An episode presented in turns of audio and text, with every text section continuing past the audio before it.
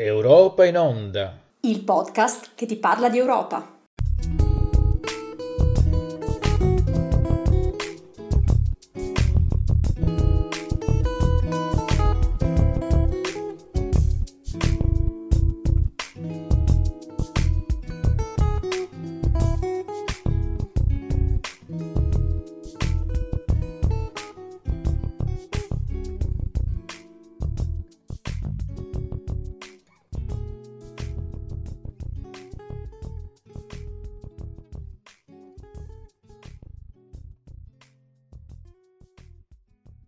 Buonasera a tutti i nostri eh, radioascoltatori. Inizia la terza stagione di Europa in Onda. Con grande emozione vi partiamo con questo appunto nuovo appuntamento assieme ai compagni di strada di lunga data, Marco, Francesca e Mauro. Iniziamo appunto questo nuovo appuntamento dopo due anni di, di assenza. Noi per due anni siamo andati online con eh, la radio Gazzarra nello splendido teatro Paltrove. E adesso, da quest'anno, invece, cominceremo un nuovo, una nuova stagione con una redazione diffusa da Bruxelles, Londra e Genova. E il legame fra la redazione è una doppia passione, una per l'Europa, che vi racconteremo in tutti i suoi aspetti, politico, sociali e culturali, e l'altra è la passione per il federalismo, il manifesto di Ventotene, che il prossimo anno farà 80 anni, è il nostro testo di riferimento. Europa in Onda avrà una doppia valenza. Sarà un podcast, quindi potrà essere riascoltato in qualunque momento, e però vogliamo andare anche in diretta, perché vogliamo avere un canale mh, con i nostri ascoltatori e vi chiediamo infatti di fare le vostre domande ai nostri ospiti tramite i nostri canali social, sia su Facebook che su Twitter. L'obiettivo della nostra trasmissione è di dare voce all'Europa, con una visione cosmopolita, perché noi vogliamo contrastare la narrazione nazionalista. ed è per questo che in qualche modo questa puntata la vogliamo dedicare a una persona che durante la sua vita ha dedicato, diciamo, uh, diciamo gran, gran, spazio al, al, giornalismo ed era uno speaker radiofonico, Antonio Megalizia. Antonio Megalizia è un giovane italiano che appunto è scomparso due anni fa eh, in seguito a un attentato terroristico e proprio in questi giorni la Fondazione Megalizzi sta eh, appunto ricordando questa esperienza e eh, noi vogliamo in qualche modo dedicare questa nostra puntata ad Antonio, perché Antonio col suo lavoro di informazione ha voluto portare proprio la voce dell'Europa tra i cittadini e i giovani. E quindi direi che possiamo iniziare e do la parola ai miei colleghi con i quali iniziamo questa grande prima puntata. Eccoci, io ci sono se volete. Buonasera, buonasera a tutti. Buonasera. Beh, eh, allora inizieremo con eh, appunto la nostra redazione con tre notizie, notizie flash, diciamo, per poi parlare eh, più nello specifico de- dei risultati del Consiglio europeo del 10-11 dicembre e, e, anche dello Stato di diritto in Ungheria con l'eurodeputata Enrico Ghiori di Fidesz, intervistata da Alessio Pisanò, e eh, con Virgilio D'Astoli che, che, che, è qui con noi, presidente del Movimento Europeo. Eh, a seguire, come diceva, come diceva Nicola, eh, le due rubriche, eh, le rubriche I due bottoni della manica, con appunto inserti speciali da, da Londra e da Bruxelles, e eh, la rubrica Eurobufala sulla Brexit con eh, Anne Perry. Sì, in conclusione avremo alcuni consigli che presenteremo eh, per tutti voi, consigli non richiesti sull'Europa, si tratterà di libri, di eventi, di serie televisive, di altre tante altre cose. Questa settimana Francesca ci parlerà di una figura speciale che è venuta a mancare, che aveva un suo significato per l'Europa e quindi questa sezione cercheremo di dedicarla soprattutto a voi.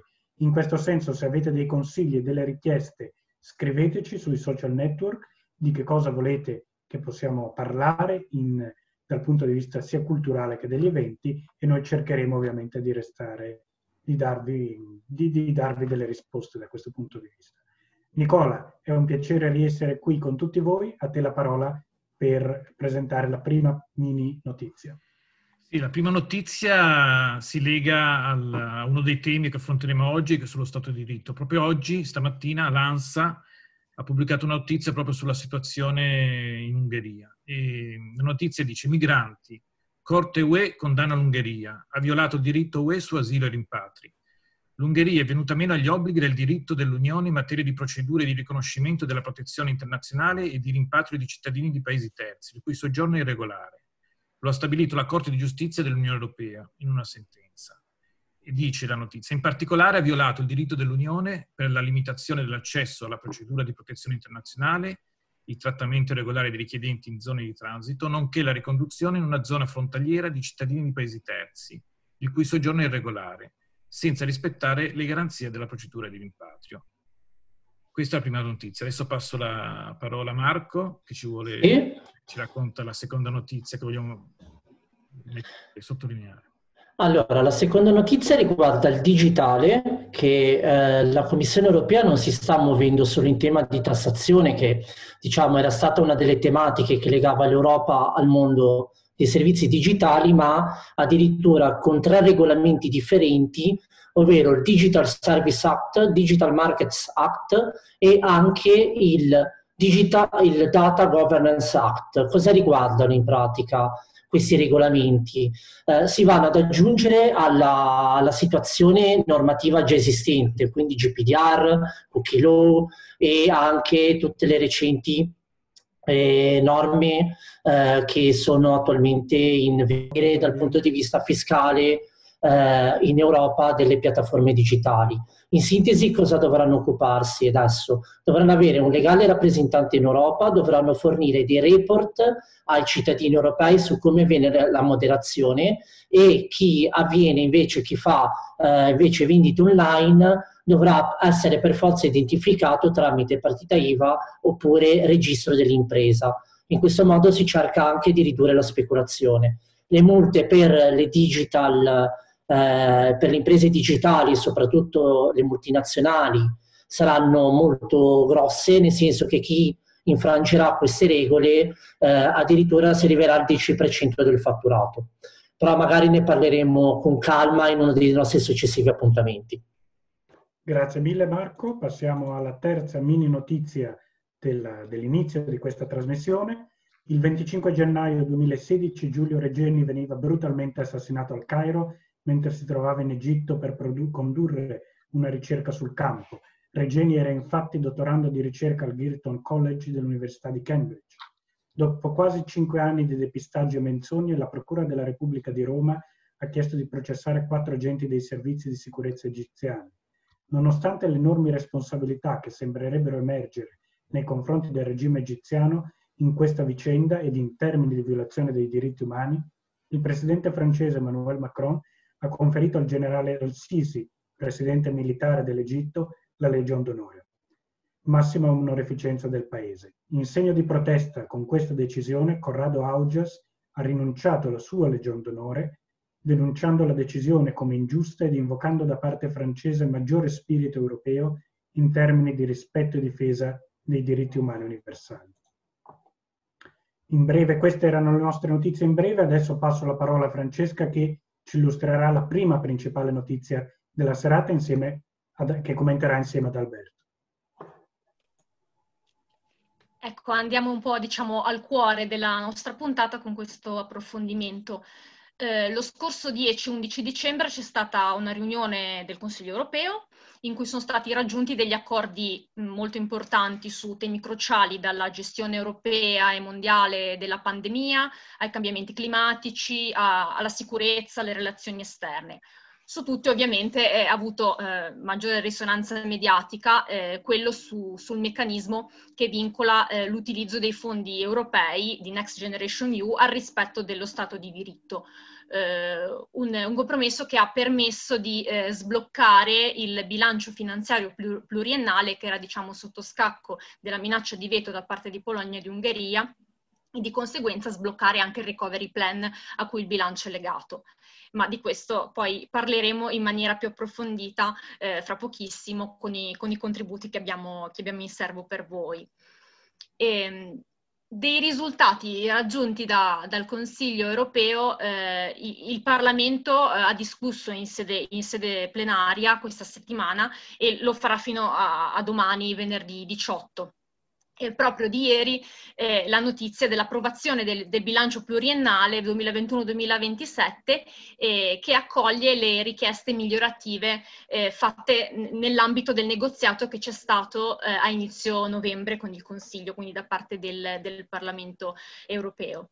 E queste richieste eh, riguardano principalmente eh, un, rispetto a, al, all'accordo che era stato raggiunto al Consiglio europeo a luglio, eh, riguarda più risorse per 10 programmi faro de, dell'Unione Europea eh, per 15 miliardi. E in particolare viene triplicata la dotazione eh, per il programma per la salute You for Health, che è un programma che è finalizzato a eh, rafforzare i sistemi ospedalieri, far fronte a, a future, future epidemie e eh, altre risorse sono state stanziate eh, per eh, era, il programma Erasmus Plus, eh, oltre eh, ai finanziamenti eh, per la ricerca. Quindi c'è stato sicuramente un upgrade rispetto al compromesso che diciamo aveva sacrificato questi, questi, programmi.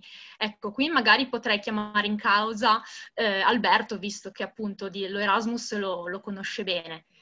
quindi sì, Cosa ci puoi dire? sottolineare due aspetti di questa notizia. Una è sicuramente quello che dici tu, cioè il fatto che eh, alla fine i programmi prettamente europei, che meglio rappresentano l'identità degli europei, eh, sono stati finanziati anche con maggior fondi, una cosa che veniva richiesta con eh, molta forza eh, da noi federalisti, ma in generale da tutte le associazioni che ruotano intorno al programma Erasmus, ma pensiamo anche al mondo della cultura, del, eh, dei prodotti audiovisivi che vengono supportati da programmi magari meno conosciuti, ma comunque importanti come Europa Creativa.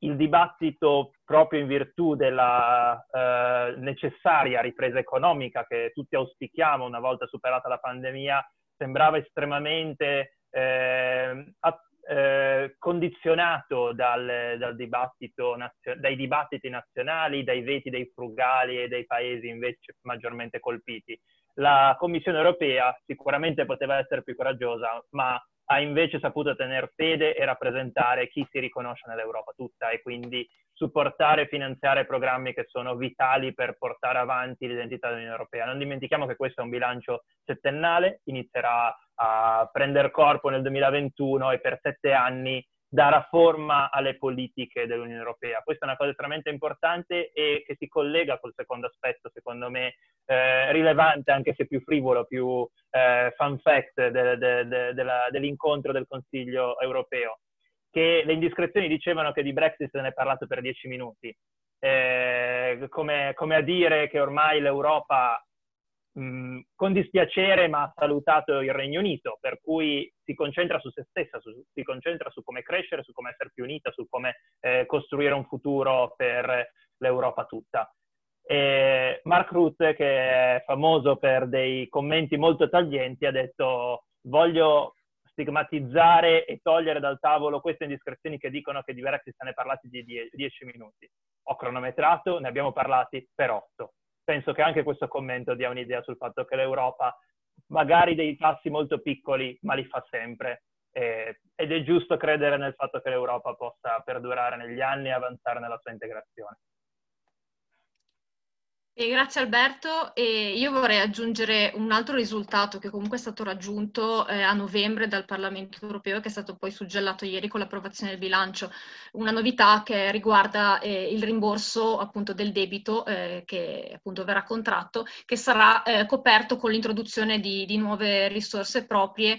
è stato anche definito un calendario, eh, si partirà con una tassa eh, sulla plastica, sulla plastica e e, poi si, a questo seguiranno eh, altre, appunto, altre tasse da, dalla carb- carbon tax alle frontiere e insomma ci sarà un po' diciamo da definire eh, bene questo, questo calendario, eh, però di fatto sono state messe in campo delle soluzioni per fare in modo che eh, il debito venga ripagato a livello, a livello comune.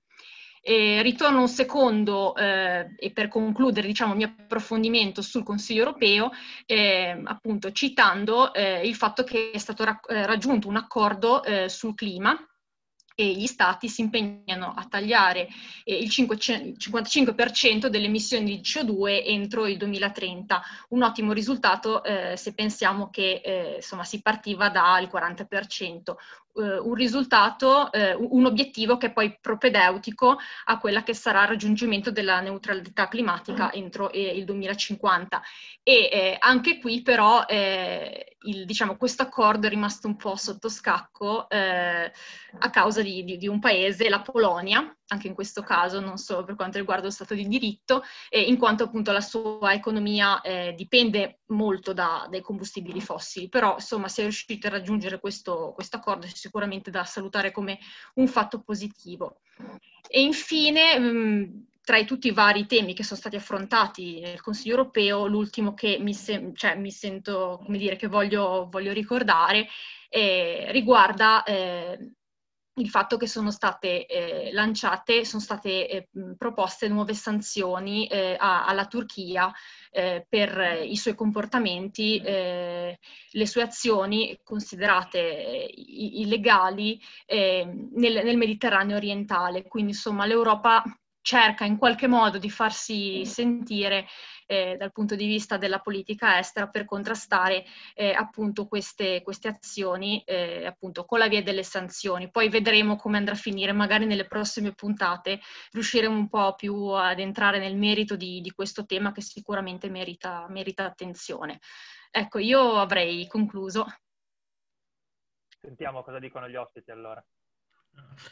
E adesso passiamo alla seconda notizia che riguarda sempre il Consiglio europeo, è la questione dello Stato di diritto. Sappiamo che Ungheria e Polonia hanno eh, alzato il veto fino all'ultimo, poi è stato trovato un compromesso e, e su questo diciamo, abbiamo due interviste. Un'intervista diciamo, a una deputata ungherese che è stata realizzata da Alessio Pisanò e a questa deputata ungherese è stato chiesto le ragioni del no ungherese e perché non vogliono legare diciamo, l'erogazione di fondi allo Stato di diritto. E a seguire avremo appunto il commento di Virgilio D'Astoli e, a cui chiederemo un giudizio sul compromesso raggiunto durante il Consiglio europeo.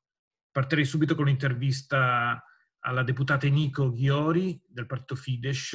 È un'intervista molto lunga, noi abbiamo selezionato solo le prime due domande che ci sembrano interessanti, anche se è stata realizzata prima del Consiglio.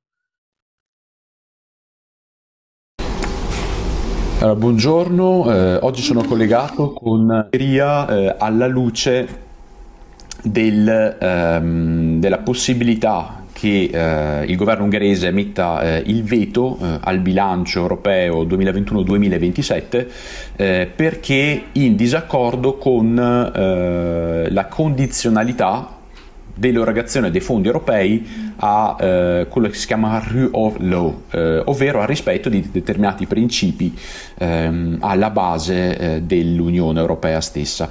Mm, ci può aiutare a capire mm, cioè, come mai, quali sono le ragioni del no ungherese eh, a questo accordo e quali sono i punti che eh, il governo ungherese non vuole insomma, rispettare?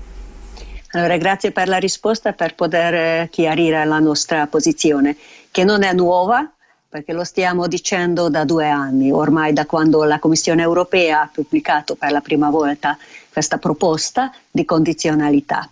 Allora, qual è il problema?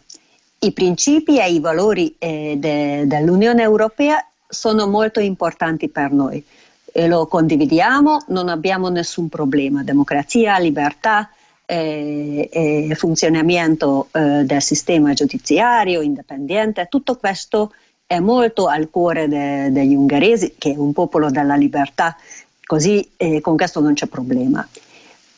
Creare un collegamento fra l'utilizzo dei fondi e il, lo Stato di diritto, rule of law, questo è eh, qualcosa molto problematico, secondo noi non è in conformità con i trattati europei, va contro il bilancio fra le istituzioni europee e cambia l'Unione Europea, eh, l'Unione Europea eh, come noi lo, eh, le vogliamo bene e lo rispettiamo. E per questo abbiamo deciso, non perché vorremmo bloccare i fondi in questa situazione d'emergenza europea, quando alcuni fa- paesi si trovano, eh, come l'Italia, in una situazione molto difficile, perché gli ungheresi eh, sentono una gran simpatia per l'Italia, eh, noi consideriamo gli italiani quasi come nostri vicini e per questo, ma qui si tratta di un tema di principio non, la posizione non è vendibile e questo eh, l'abbiamo fatto il bloccaggio, cioè il veto, come ultimo rimedio perché non abbiamo avuto un altro strumento per eh, eh, impedire, per, eh, per bloccare eh, l'adozione di questa proposta della Commissione eh, che cambierebbe l'Unione Europea e il suo funzionamento. Mi aiuti a capire quali sono i punti, perché lei ha detto che siete d'accordo insomma sui principi fondamentali dell'Unione Europea, quindi esatto. l'indipendenza della magistratura, eh, d'altronde leggo appunto eh, che eh, lo Stato di diritto eh, con la, europeo con la mh, rassegna che fanno annuale appunto passano in rassegna il sistema giudiziario, il quadro anticorruzione, il pluralismo dei media e altre questioni istituzionali. Lei ha detto eh, noi siamo, siamo d'accordo su questo, ehm, però appunto se siete d'accordo come mai allora non volete che sia legato allora, all'erogazione dei fondi? Perché eh, cosa significa lo Stato di diritto, rule of law? Cioè, questa è una nozione che significa eh, cose distinte in ogni paese membro, perché la nostra identità costituzionale è differente in ogni paese membro. Eh, c'è Corte Costituzionale o non c'è? Eh, per esempio, eh, questo tema è distinto. Ci sono alcuni Paesi membri dove non esiste, ma io non dico che dove non esiste questa non sia una democrazia uh, forte e, e, e, che funzioni ma, non bene per non avere una Corte Costituzionale. Perché eh, la, l'identità costituzionale è nostra eredità storica, perché ogni Paese eh, per la sua storia ha una eh, questa identità con le sue istituzioni democratiche, con il funzionamento dello Stato che è distinto e noi dovremmo accettare le, la diversità. Eh, L'Unione Europea è su questa diversità e non vorremmo unificare, non vorremmo delle regole che ci dicano come far funzionare lo Stato ungherese perché questo è competenza nazionale. Cioè abbiamo paura di perdere la sovranità in temi dove le, i trattati europei non concedono questa sovranità eh, alle istituzioni europee. E per i, eh, quello che ho già detto, il collegamento fra l'utilizzazione dei fondi e eh, lo Stato di diritto. In luglio, quando i capi di Stato e di governo eh, hanno fatto l'accordo dopo più di 90 ore di, di, negoziati. Loro hanno deciso e hanno messo nelle conclusioni del vertice due cose. Il punto primo, eh, primo è che eh, lo Stato di diritto è importante e che ci, si può avere un meccanismo eh, sullo Stato di diritto. Hanno fatto un altro punto dicendo che i fondi europei vanno utilizzati eh, con, con, eh, massimo, con, massimo, rispetto eh, alla legalità e, e, non può avere nessuna ombra di corruzione. Noi siamo molto in favore di questi due temi, rispetto ehm, l'utilizzo corretto dei fondi e anche il rispetto dello Stato di diritto, ma creare un collegamento quando questa nozione di rule of state non è stato mai definito precisamente, non è una nozione chiara e obiettiva. Non sappiamo, e neanche questo progetto legge che è stato concordato fra la presidenza tedesca e il Parlamento europeo, è chiaro che chi decide che quello eh, eh, è qualcosa accettabile o non è accettabile perché qua eh, nel progetto di legge si dice che anche esperti esterni possono essere reclutati per questo compito. Chi sono quelli? Non lo sappiamo. Come vanno a giudicare la situazione se non c'è obiettività neanche nella nozione dello Stato di diritto? E poi l'appello, a chi facciamo l'appello? Perché su di questo non dice niente il progetto di legge. Cioè quello che noi eh, eh, temiamo è che non si può eh, garantire l'obiettività del procedimento e abbiamo pessime esperienze dopo tanti anni di, di accusazioni contro di noi perché l'Ungheria ha una politica molto chiara contro l'immigrazione illegale. L'Ungheria ha adottato una Costituzione conservatrice, è vero, dove eh, l'importanza dei valori cristiani è ben accennata e non vorremmo che qualcuno, qualcun organo dell'Unione Europea ci voglia punire per queste cose chiaman- chiamandolo eh, condizionalità, cioè creare questo colleg- eh, legame fra utilizzo di fondi e condizionalità su una nozione non precisa e non, eh, defini- non ben definita è quello che non possiamo accettare. E questo è non soltanto su ade- sobre, su, sulla situazione di adesso, ma a lungo termine, perché questo cambierebbe il funzionamento dell'Unione Europea, va contro i bilanci originali fra le istituzioni e gli Stati membri e la Commissione Europea. Cioè è tutto questo eh, è stato eh, tradotto come non abbiamo avuto un altro rimedio eh, di bloccare il budget europeo. Interrompiamo qua l'intervista che è molto lunga, dura meno mezz'ora e dobbiamo ringraziare Alessio Pisanò perché è riuscita a trovare una deputata ingolese che parla italiano, quindi è stato molto interessante ascoltare proprio da, dalla sua voce qual è il pensiero appunto di Fidesz e del partito di. E, ehm, poi il compromesso abbiamo visto è stato raggiunto e sembrano che sono tutti contenti, si è riuscito appunto a approvare il, il bilancio europeo e il Next Generation EU. Io chiedo però a Virgilio D'Astro, che abbiamo invitato oggi a parlarci sullo Stato di diritto, perché lui, come Presidente del Movimento Europeo e come anche il Movimento Europeo, hanno lanciato all'inizio dell'anno una iniziativa dei cittadini europei proprio sullo Stato di diritto. Lui anche ultimamente ha scritto un articolo sull'inchiesta dicendo che questo compromesso raggiunto dal Consiglio europeo non è accettabile. E gli chiediamo perché non è accettabile. Intanto ehm, la deputata di Fidesz ha detto una cosa che eh, non è corretta, nel senso che eh, li, li, il principio dello Stato di diritto non è una cosa vaga, è stato affermato eh, da due organi indipendenti e non politici. Il primo è un organo del Consiglio d'Europa che si chiama Commissione di Venezia, eh, che è formato da giuristi autorevoli, che ha definito in maniera chiara e netta quali sono i cinque principi fondamentali che costituiscono lo Stato di diritto, tra i quali c'è per esempio l'indipendenza della magistratura, il principio di responsabilità, cioè l'accountability, la legalità, la certezza del diritto e il rispetto dei diritti fondamentali. In secondo luogo, la Corte di giustizia dell'Unione Europea ha definito in più sentenze, ma in maniera non equivoca, quali sono i principi che formano lo Stato di diritto.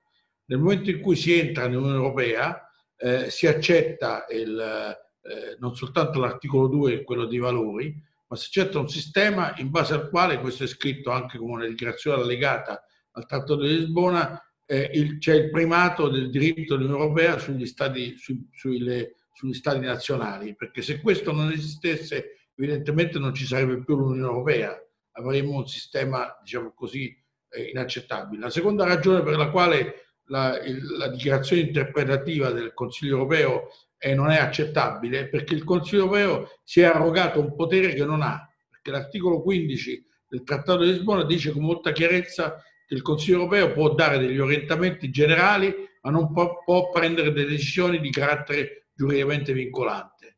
Io sono convinto che il Parlamento europeo dovrebbe portare il Consiglio europeo di fronte alla Corte di giustizia, c'è un articolo del trattato che lo consente, per abuso di potere ed è una delle ragioni per le quali il Consiglio europeo non si poteva arrogare il diritto di interpretare un eh, testo di regolamento che è competenza del Consiglio e del Parlamento su proposta della Commissione europea.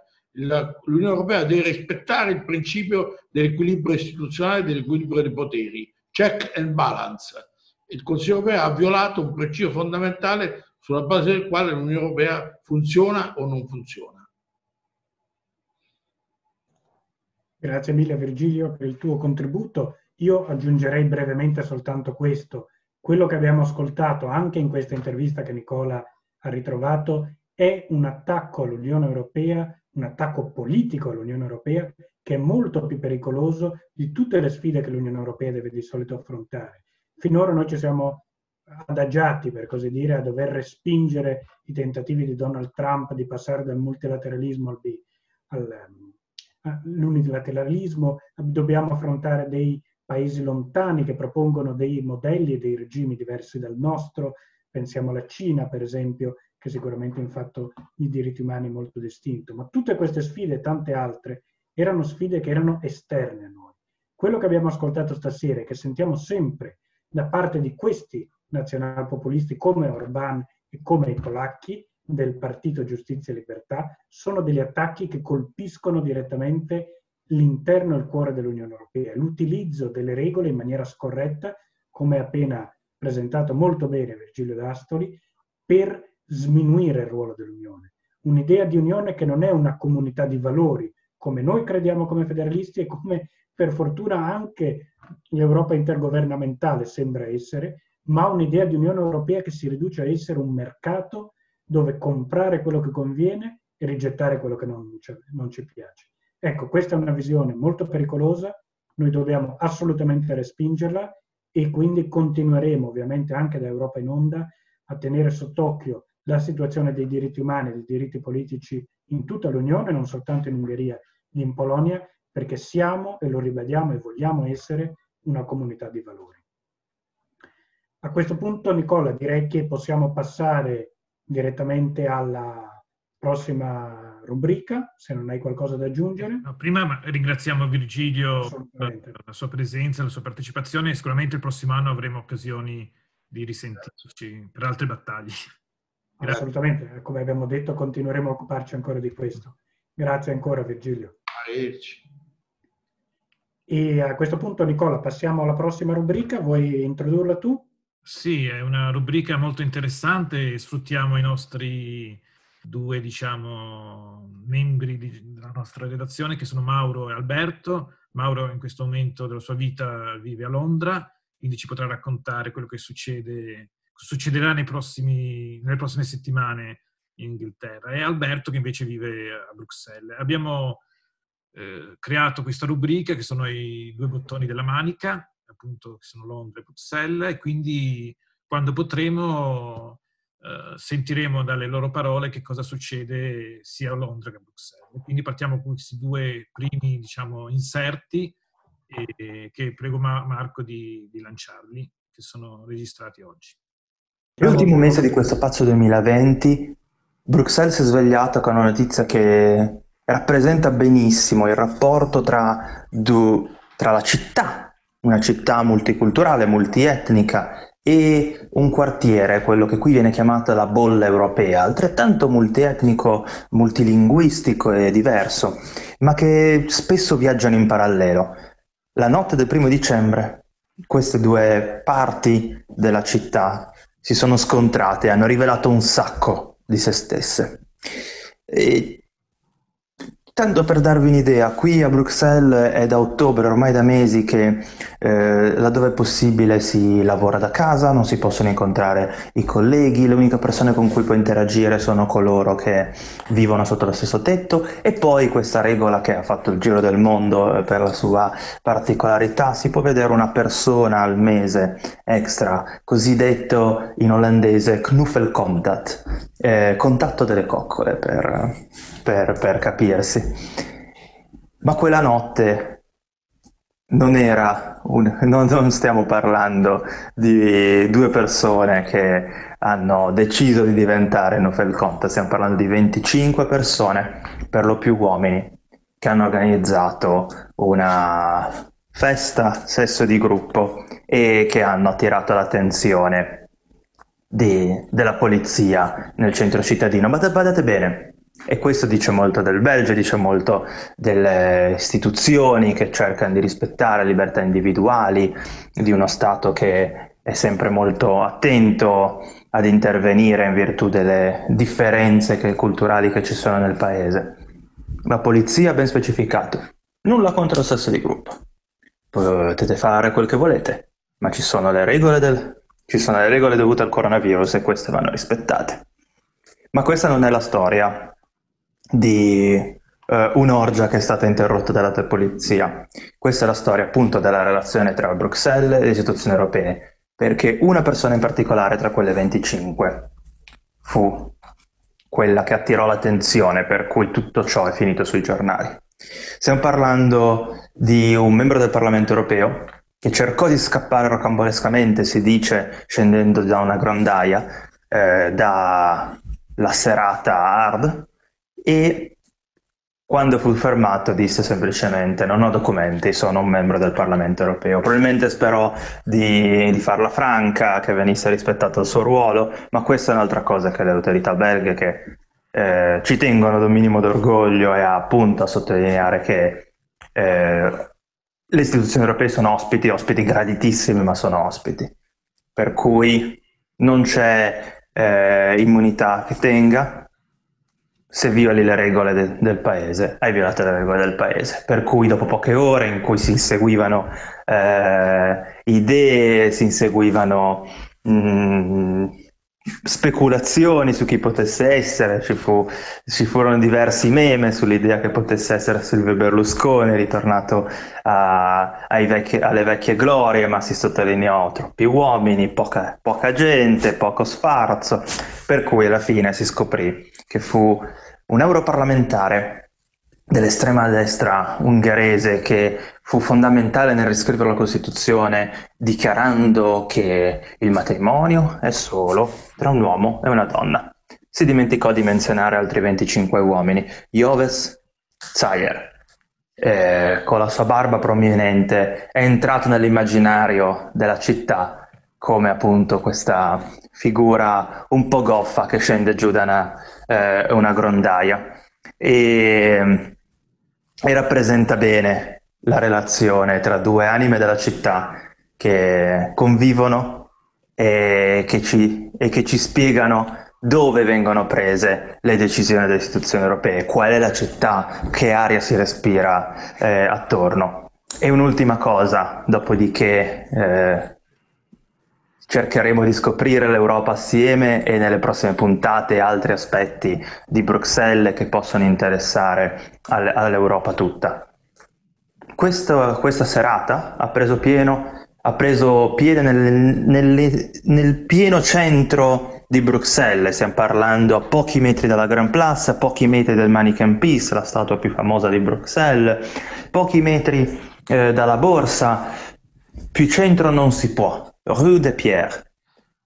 E la polizia è abituata probabilmente a dover gestire qualche turista un po' ubriaco, nulla di più. Quella notte invece hanno segnato un momento frivolo ma importante ed esemplificativo dell'identità dell'Europa e dell'identità di questa città. Tanto di non risolto, ma se si tratta di far rispettare qualche regola, l'Europa c'è, l'Europa sa come farsi sentire e anche come strappare qualche risata ai suoi cittadini, che siano di Bruxelles o che siano dell'Europa intera. Buon ascolto. E questa è tutto da Bruxelles. È tutto. Grazie Alberto, rieccoci in diretta per passare all'altro lato della manica, quindi lasciamo il clima festaiolo che si respira nella capitale dell'Unione per attraversare il tratto di mare andare in un clima un po' più sobrio, un po' più, come dire, un po' più oscuro, se vogliamo, che si vede ultimamente a Londra. Io vi presenterò, assieme ad Alberto, faremo questo ping pong da un lato e dall'altro da Londra, che ancora per pochi giorni purtroppo è nell'Unione Europea, poi non lo sarà più. Cercherò quindi di portarvi un po' il tema principale, almeno nei prossimi mesi, che è quello di vedere cosa succederà con la Brexit, che tipo di rapporti ci saranno con l'Unione e poi magari sperando di riuscire a portarvi delle buone notizie su una rinnovata amicizia tra le due parti. Nicola, per favore, se vuoi iniziare. Nel celebre Macbeth di Shakespeare, Banco si rivolge alle tre streghe, chiedendo loro se vi è dato scrutare nei semi del tempo e dire quale grano crescerà, quale no, parlate dunque a me, che non chiedo né temo da voi né favori né odio. Oggi un altro personaggio, se potesse, interrogherebbe le veggenti per sapere da qui a due settimane che futuro avrà il Brexit. Se un accordo sarà firmato tra il Regno Unito e l'Unione Europea, oppure se tutto finirà in un vortice di accuse reciproche e in un no deal che vorrà dire dazi doganali, confini chiusi, un'isola d'Irlanda nuovamente divisa e un rapporto politico in frantumi. Quest'uomo oggi è Boris Johnson. Le cose per Boris Johnson, reduce appena un anno fa da un'ampia vittoria elettorale che gli ha dato una maggioranza sicura alla Camera dei Comuni, stanno andando male. Il governo britannico ha dovuto imporre un secondo lockdown in novembre, nonostante le resistenze di Johnson stesso, e da ieri è iniziato il terzo lockdown, che coprirà tutto il periodo natalizio. Pochi spostamenti, bar, ristoranti e soprattutto pubs, la quintessenza della cultura britannica, resteranno rigorosamente chiusi. Le interazioni sociali ristrette ai conviventi alla support bubble, una forma inglese per dire congiunti, amici e pochi eletti. Per il Premier, che a gennaio aveva promesso di voler fare del 2020 l'anno migliore della storia recente britannica, l'autunno si è rivelato una stagione crepuscolare. Nell'ultima settimana, poi, la tattica ha lasciato spazio alla disperazione. Tutto è iniziato a precipitare il 13 novembre scorso, quando Johnson ha licenziato Dominic Cummings, da lungo tempo suo consigliere principale. Per un anno e mezzo Cummings ha gestito un enorme potere, rintanato nelle stanze più oscure sul fondo del numero 10 di Downing Street. Elitista, conservatore, pro-Brexiteer convinto, Cummings, accusato di aver violato le regole del lockdown in primavera, è stato per 14 mesi l'intoccabile Rasputin della ristretta corte di Johnson – maestro di cerimonie in una Brexit giocata tutta all'attacco contro l'Europa, l'opposizione e perfino la corona, costretta l'anno scorso ad aggiornare il Parlamento precedente, poco prima che venisse sciolto, dove troppi mostravano dubbi sulla condotta del governo. L'uscita teatrale di Cummings da Downing Street, con una scatola in mano, ha lasciato indietro un processo volto alla fine. Il 31 dicembre alle undici di sera, mezzanotte sul continente, il Regno Unito toglierà gli ormeggi definitivamente. Le regole europee che continuano a valere durante questo periodo transitorio cesseranno di avere valore. In un bagliore di lucidità, Mr. Johnson ha deciso di riprendere in mano la situazione. Nell'ultima settimana le iniziative del primo ministro si sono moltiplicate, in un crescente di cacofonia, contraddizioni, e disperazione. Il 7 dicembre, durante una telefonata notturna con la Presidenta della Commissione europea, Ursula von der Leyen, il Premier ha chiesto di incontrarla a Bruxelles due giorni dopo. Una svolta, l'annuncio di un accordo in extremis, purtroppo no. La cena tra le due delegazioni si è risolta in una petulante richiesta di Johnson di licenziare il negoziatore unico dell'Unione, il francese Michel Barnier perché, come avrebbe detto la von der Leyen, i francesi a volte diventano testardi. Fallita la captazio anglosassone, con la, che gli ha ribadito, con la presidenta che gli ha ribadito la piena fiducia 20, dei 27 in Barnier, Johnson ha chiesto un colloquio a tre con Emmanuel Macron ed Angela Merkel. Un modo per dire, soprattutto i suoi, questa unione è incapace di accettare le mie richieste mi metto d'accordo con i due grandi azionisti e buona pace per tutti gli altri. Anche questa volta il Johnson ha subito l'ennesima delusione. Macron e Merkel hanno rifiutato, infatti, anche soltanto di parlargli, rimandandolo all'amico Barnier, che potrebbe anche essere testardo, ma sicuramente deve avere molta, molta pazienza. Ma perché Johnson agisce così? Perché questa disperazione? Il gioco è tutto politico. Nessuno sa veramente cosa un no deal oppure un trattato commerciale con l'UE vorrà dire per il Regno Unito. Molte delle istanze che sono emerse nel calderone che è stato la Brexit, dalla delocalizzazione delle imprese alle disuguaglianze emergenti, dalla trasformazione demografica a quella culturale, saranno accentuate ancora di più con nuovi accordi di libero scambio che il governo si ripromette di firmare in giro per il mondo. I pescatori britannici che oggi invocano il dispiegamento della flotta di Sua Maestà nella Manica, sostenuti dai compassati gentiluomini e gentildonne conservatori dell'ala dura pro-Brexit sono indicativi delle tristi illusioni destinate a infrangersi per molti quando la Global Britain prenderà, perderà i regolamenti europei e dovrà adattarsi a un metodo mercantilista bilaterale e spietato. Tutto questo però deve ancora avvenire. Oggi l'unico elemento tangibile per i britannici è il negoziato, la lotta politica, chi prevale e chi perde, l'orgoglio brexiteer ridotto ad un gioco populista di corto respiro.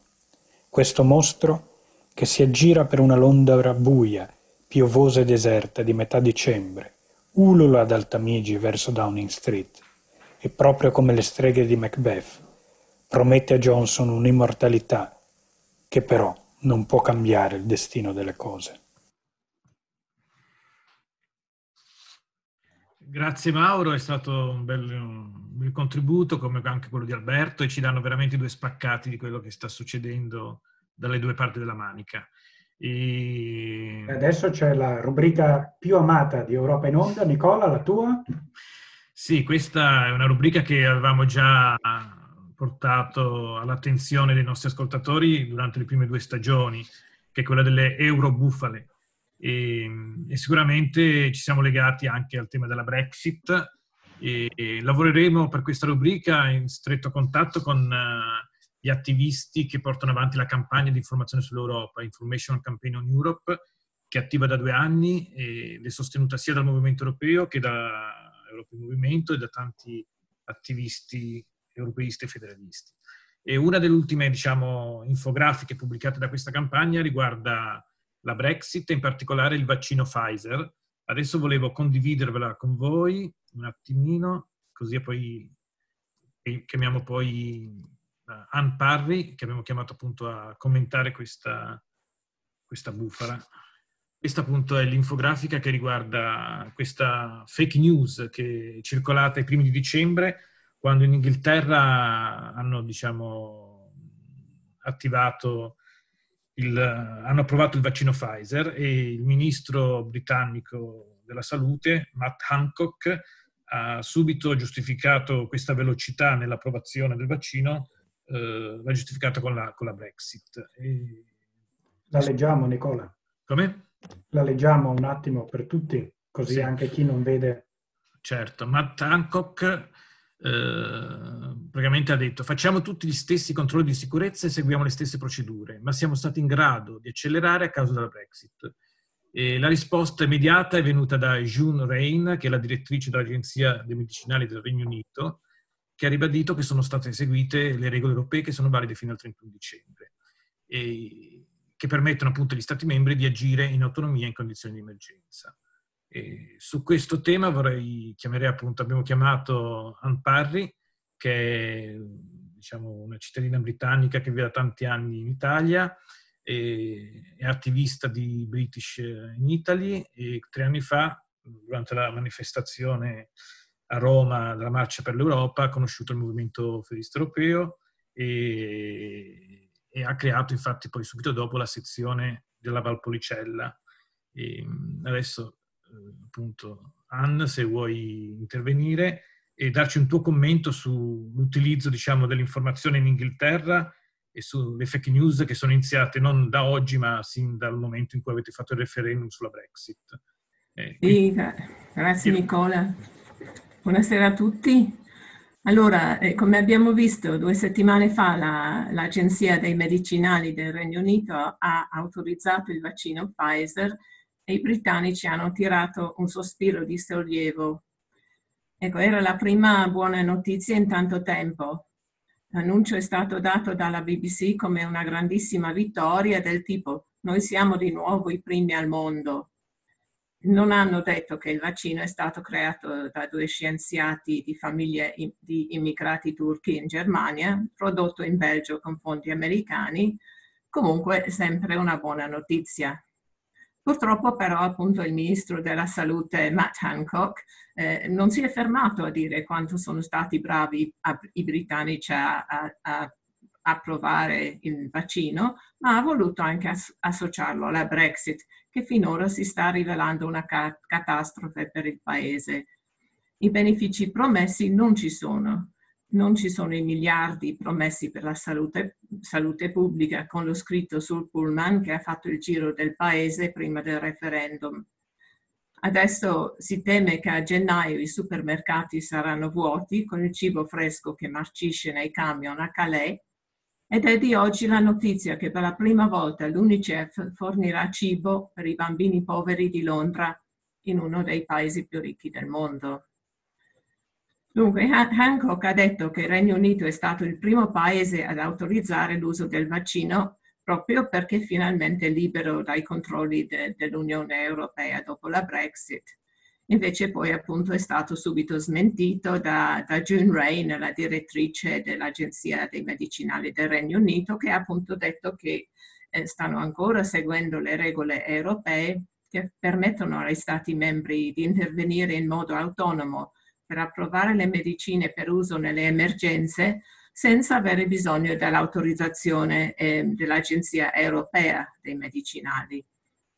Il governo britannico ha dovuto fare marcia indietro velocemente facendo vedere per l'ennesima volta che la verità e la Brexit non viaggiano sugli stessi binari e niente potrà essere come è stato promesso da, da Boris Johnson e, e, e, da tutti quelli che hanno portato avanti eh, la Brexit. Eh, che poi comunque è stato eh, inizi- è iniziato diciamo anche 30 anni fa con, eh, con eh, le rubriche che eh, quando Johnson era giornalista da Bruxelles dove faceva tutti i suoi articoli molto divertenti sulle nefandezze di Bruxelles, tipo eh, la forma delle banane o dei cetrioli o, o quant'altro, eh, cose che poi non, non, era, non avevano nessuna importanza, che non, non erano fondate, ma erano eh, molto divertenti e hanno in tanti anni portato a una grossa diffidenza eh, verso l'Unione, l'Unione Europea, dove praticamente a Londra è impossibile sapere come funziona in verità, solo, si sentono solo queste brutte notizie che ecco, noi speriamo di ehm, dire un po' invece la verità sull'Europa. Ecco, grazie. Grazie Anna per il tuo contributo e sicuramente il prossimo anno, visto che noi continueremo a occuparci di Brexit, avremo piacere a sentirti nuovamente se, sarà, se ne capiterà l'occasione. E Grazie. Adesso ci avviamo verso la parte finale, diciamo, della puntata, che siamo andati un po' più lunghi rispetto a quello che pensavamo, ma è la prima puntata, dobbiamo prenderci ancora, diciamo, la mira. E l'ultima parte riguardano i consigli non richiesti per gli europei, che riguardano varie, varie film, libri, personaggi. E abbiamo due consigli, uno uh, del sottoscritto e, e poi l'ultimo, quello di Francesca, con cui poi andiamo a chiudere la puntata. E il mio diciamo, consiglio riguarda una iniziativa dei cittadini europei che è partita pochi giorni fa, l'11 di dicembre. E lo trovate sul sito freesharing.eu. Praticamente è una notizia che è stata ripresa ieri da wired.it e ve la leggo. E in Europa è partita una raccolta di firme a sostegno della proposta Freedom to Share, la richiesta alla Commissione europea di modificare le regole sul copyright, legalizzando la condivisione dei file tramite reti peer-to-peer per scopi non commerciali. Le reti peer-to-peer spesso sono utilizzate per lo scambio di file multimediali, ma in Europa il meccanismo diventa illegale quando il trasferimento riguarda documenti protetti da copyright.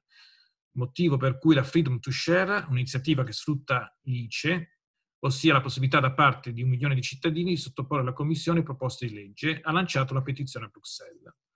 Animatore del progetto è un gruppo di attivisti sostenuto da organizzazioni di otto paesi europei. La proposta per, eh, deve raggiungere un milione di firme per essere presa in considerazione dalla Commissione. Il suo portavoce, Marco Ciurcina, che, che avremo nella nostra trasmissione a gennaio, si chiede, la domanda è, è giusto che il copyright, i diritti correlati, i diritti sul database impediscano la condivisione di opere e altro materiale?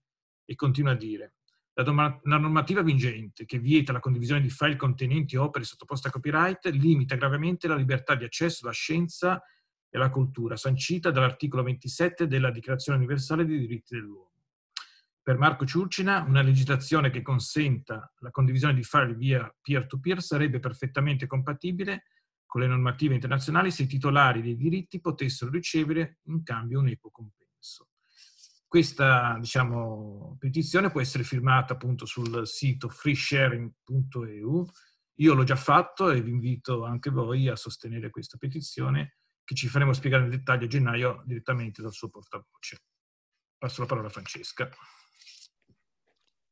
Sì, allora il mio consiglio prende spunto da, dalla notizia della scomparsa di Gianna Radiconcini, eh, lo scorso 3 dicembre a 94 anni, una figura veramente straordinaria, eh, staffetta partigiana e poi nel dopoguerra militante del Partito d'Azione e in seguito eh, del Partito Repubblicano e um, una strenua paladina de, de, dei, diritti, dei diritti delle donne ma c'è di più perché è stata anche la prima corrispondente donna eh, dalle istituzioni europee della RAI.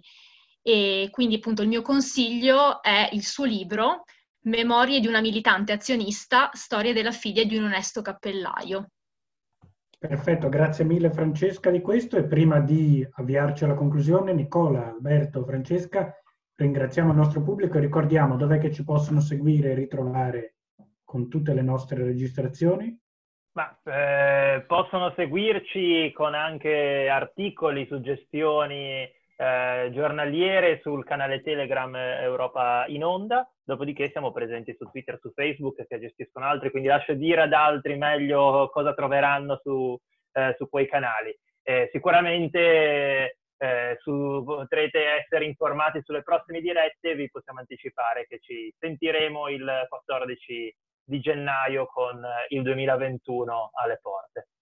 Assolutamente, ricordiamo di nuovo a tutti quanti coloro che ci seguono di iscriverci, mandateci i vostri consigli, i vostri suggerimenti, le vostre osservazioni. Ci saluta anche, vi saluta anzi anche Marco Villa che si è ricollegato con noi e Nicola. A questo punto diamo appuntamento, come diceva Alberto, al 14. Al 14 gennaio alle stesse ore, 18.30 e vi auguriamo buon anno e speriamo nel 2021 che ci possa lasciare alle spalle un 2020 veramente pessimo. vedremo come andrà a finire anche la storia della Brexit e, e buon anno a tutti. E buon Natale a tutti. Eravamo soliti dire che speriamo che il nuovo anno porti l'Europa federale quando eravamo in radio. Diciamolo ancora, okay. l'Europa federale col 2021. Dai. Speriamo. Ciao. Buona serata a tutti. Speriamo, buona serata. Buona serata.